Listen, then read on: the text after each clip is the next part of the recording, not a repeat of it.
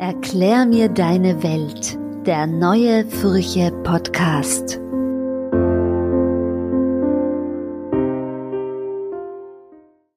Mein Brief vom 7. Juni 2023. Liebe Frau Hirtzberger, Ihre apodiktische Feststellung, bewunderndes Anschauen gäbe es nicht, hat mich getroffen. Sie schränken zwar ein, wenn es sexualisierte Blicke sind. Heißt das vielleicht, dass der männliche Blick immer nur ein sexualisierter sein kann? Oder woran erkennen Sie, dass ein Blick nicht sexualisiert ist? Ich jedenfalls werde mich hinfort einer strengeren Selbstbeobachtung unterziehen. Von Langeweile, liebe Frau Hirtzberger, werde ich noch nicht heimgesucht. Vor einigen Tagen zum Beispiel durfte ich einen Vortrag über den geliebten Novalis halten. Und das Schönste dabei war, wie so oft, die Vorbereitung. Das Eintauchen in eine Weltanschauung, in der Romantik, wo alles mit allem zusammenhängt und Diagnose und Heilung einer verwundeten Welt in einem ist. Poesie ist wirklich ein Schutz gegen das Verbleichen der Ideen in der Alltagswäsche der Routine, im Alltagsgewäsch und Geschwätz. Liebe Frau Hirtzberger, kleiden Sie sich doch einmal am Tag in Poesie. Dann sind Sie unverwundbar. Glauben Sie mir, dem alten Romantiker. Und noch etwas. So wie Poesie brauchen wir auch den wohlwollenden Blickkontakt zum Leben. Wir sind ja und bleiben Babys. Wir wollen angesehen sein.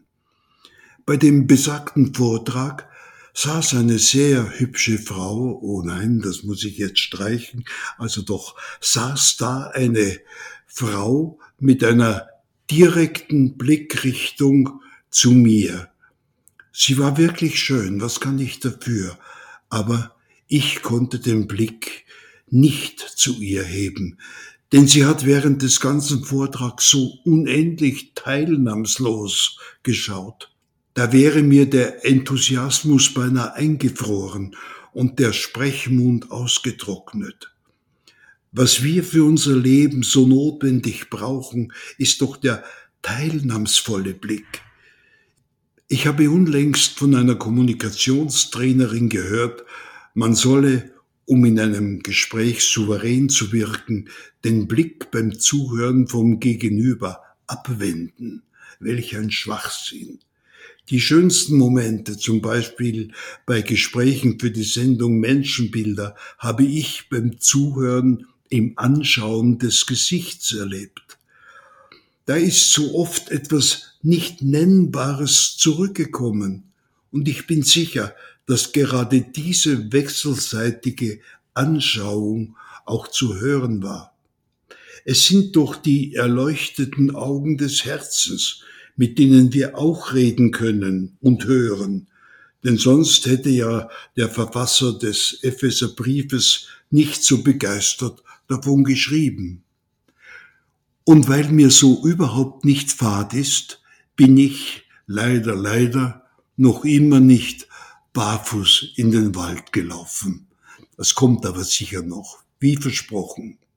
Einstweilen bemühe ich mich, möglichst oft die 44 Stufen in mein Dach- und Studierkämmerchen auf den Zehenspitzen zu gehen, weil es mir meine liebe Physiotherapeutin dringend nahegelegt hat. Aber das ist natürlich kein Waldersatz. Und Ihre Feststellung, dass Sie kein Gemälde sein wollen, habe ich verstanden. Sie hat mich aber auch zu einem Gedankenspiel verlockt. Was, wenn ich mich in ein Gemälde verzaubern könnte, möchte ich der Schrei von Edvard Munch sein? Manchmal vielleicht, aber viel lieber Rembrandts verspitztes Selbstbildnis als Zeuxis. Und ich würde mich wundern, wie gelangweilt manche Menschen an mir und anderen großartigen Bildern vorübergehen können. Alles Liebe für Sie, Ihr Hubert Gaisbauer.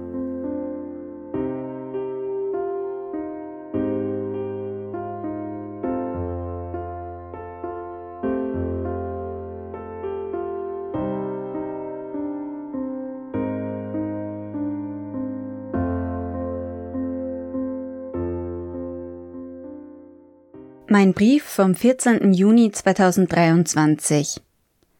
Lieber Herr Gaisbauer, dieses Mal fällt es mir schwer, Ihnen zu antworten. Gerade jetzt, da sexualisierter Machtmissbrauch, der im Patriarchat seinen Ursprung findet, in aller Munde ist, höre ich aus Ihnen die Stimme des alten weißen Mannes sprechen. Ich nehme Ihren Vermerk, dass Sie die Bezeichnung sehr hübsche Frau streichen sollten und dann noch einmal auf Ihre Bewertung Ihrer Optik eingehen, als provokant war. Grundsätzlich finde ich Provokationen ja gut. Sie können den Diskurs anregen.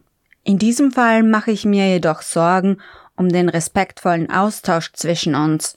Ich hinterfrage den Sinn des Dialoges, wenn ich mich Ihnen und unserem Publikum öffne, von Grenzüberschreitungen und Alltagssexismus erzähle, welche ich erlebe, und Sie darauf mit einer unterhaltenden Reizung antworten. In einem saloppen Dialog fühlt sich Ihre Reaktion für mich wie folgt an. Ich schreibe: Lieber Herr Gaisbauer, es fühlt sich echt nicht fein an, wenn man offensichtlich angestarrt wird, auch nicht, wenn der Grund dafür ist, dass man fesch ausschaut. Sie antworten mir: Ich möchte es mir aber nicht nehmen lassen, eine Frau anzuschauen, wenn ich sie hübsch finde. Übrigens habe ich letztens eine sehr hübsche Frau angestarrt. Ich kann nichts dafür, sie ist schuld. Wäre sie nur nicht so hübsch, dann müsste ich sie nicht anschauen. Wenn ich heute schon so ehrlich mit Ihnen bin, wundert es mich nicht, dass die Person teilnahmslos schaute. Diese Aura ist manchmal auch mein Schutzmantel, um in Ruhe gelassen zu werden. Wissen Sie, ich stimme Ihnen zu, dass Blicke und Offenheit im zwischenmenschlichen Austausch wichtig sind. Ich möchte mich frei fühlen, diese auszutauschen.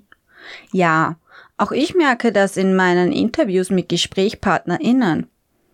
Allerdings kam es schon häufiger vor, gerade bei Männern, dass ich dann zum Beispiel zu hören bekomme: Ich kann mich nicht konzentrieren, Sie schauen mich so lieb an. Also verzeihen Sie mir bitte meine heutige Emotionalität. Warum bitte ich Sie gerade um Verzeihung? Anscheinend habe auch ich das Patriarchat internalisiert. Abschließen möchte ich heute mit einem freudigen Beispiel von feministischer Arbeit und Unterhaltung. Am Wochenende war ich bei einer Live-Aufzeichnung von Marie Langs Podcast Frauenfragen.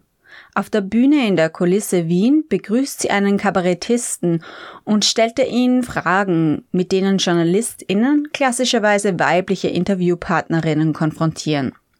Eigentlich ein lustiges und gleichzeitig informatives Spiel. Sie sollten sich den Podcast unbedingt anhören. Das Gesprächs-Ping-Pong ist allerdings getrieben von binären Geschlechterstereotypen. Ein Beispiel.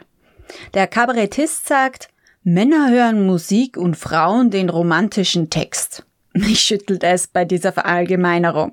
Marie Lang aber, und dafür feiere ich sie, geht ganz gelassen mit der Situation um. Sie bleibt ruhig und kontertrocken. Also, das macht mich traurig. Das heißt, während wir Frauen beim Streiten verstehen, was ihr Männer sagt und wollt, hört ihr nur unsere Tonlage? Bäm! Tosender Applaus im Publikum. Ihre Johanna Hirtzberger. Erklär mir deine Welt. Der neue Furche-Podcast.